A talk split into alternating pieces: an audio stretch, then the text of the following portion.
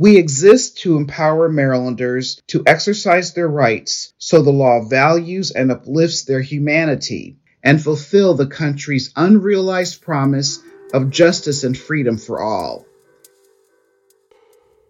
You're listening to Reading Freely with the ACLU of Maryland, an audio blog feature of our Thinking Freely podcast. 5 years of making good trouble. Dana Vickers-Shelley celebrates and reflects on her 5th anniversary as Executive Director of the ACLU of Maryland. Written and read by Dana Vickers-Shelley and adapted from the keynote speech Dana delivered to the Pro Bono Resource Center for Maryland's Standing for Justice Conference in May 2023. In marking my 5-year anniversary this summer as Executive Director of the ACLU of Maryland, I am reflecting on what our team has accomplished and how we are working differently to guarantee that the promise of Maryland's Constitution is accessible to all, particularly those whose humanity was not considered at its founding. As a grown-up Girl Scout and rabble-rouser, I collaborate with others to advocate for racial equity and justice, and I am dedicated to making what my hero, Congressman John Lewis, called good trouble.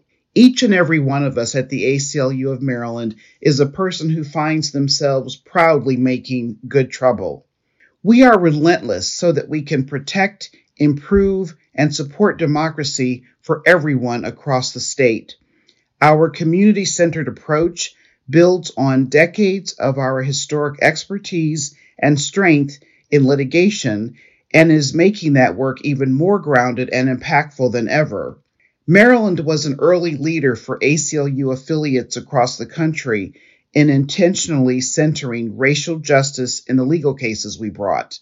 We do this work on behalf of and with individuals, families, and communities. We are fortunate to be learning from and led by people who have firsthand experience with the failings of Maryland's discriminatory public systems, including voting rights, education, policing, and incarceration. Over the past 5 years, we have refocused the organization's vision and mission. We exist to empower Marylanders to exercise their rights so the law values and uplifts their humanity.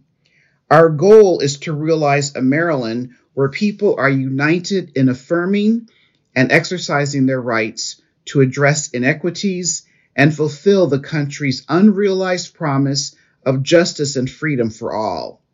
We are bold in naming racism, both personal and structural, as the foundation of the rights violations we see.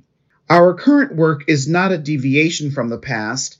It is a focusing, an expansion, and a deepening of how our legal and policy programs have functioned over many years.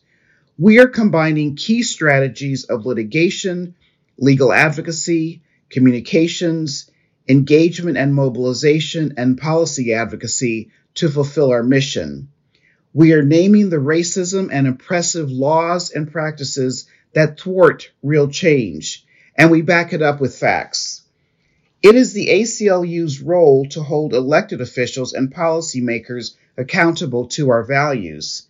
Sadly, we still have a state in the same shameful tradition of other former Confederate states like Mississippi and Alabama when it comes to incarcerating Black men with long sentences. And we still have a state where the Fraternal Order of Police is invited to the table to set police accountability policy, while families who are forced to endure police violence are denied entry to those discussions. We need to be strategic and visionary to dismantle, crush, and chip away at these centuries-old laws, practices, and systems that keep Black folks, Indigenous peoples, and people of color from living our lives fully.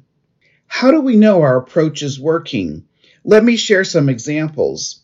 This legislative session, the ACLU of Maryland and our partners secured a massive victory with the almost midnight sine die passage of legislation to end police stops and searches based on the alleged smell of marijuana.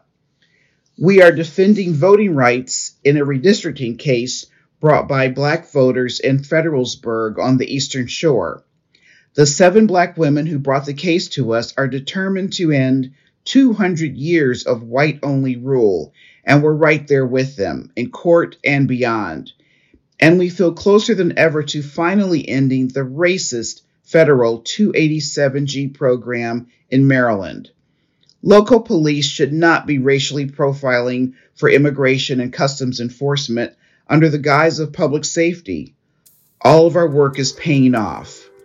Your continued support and partnership are so deeply appreciated and vital for more victories like these. We would not be here without member donors like you.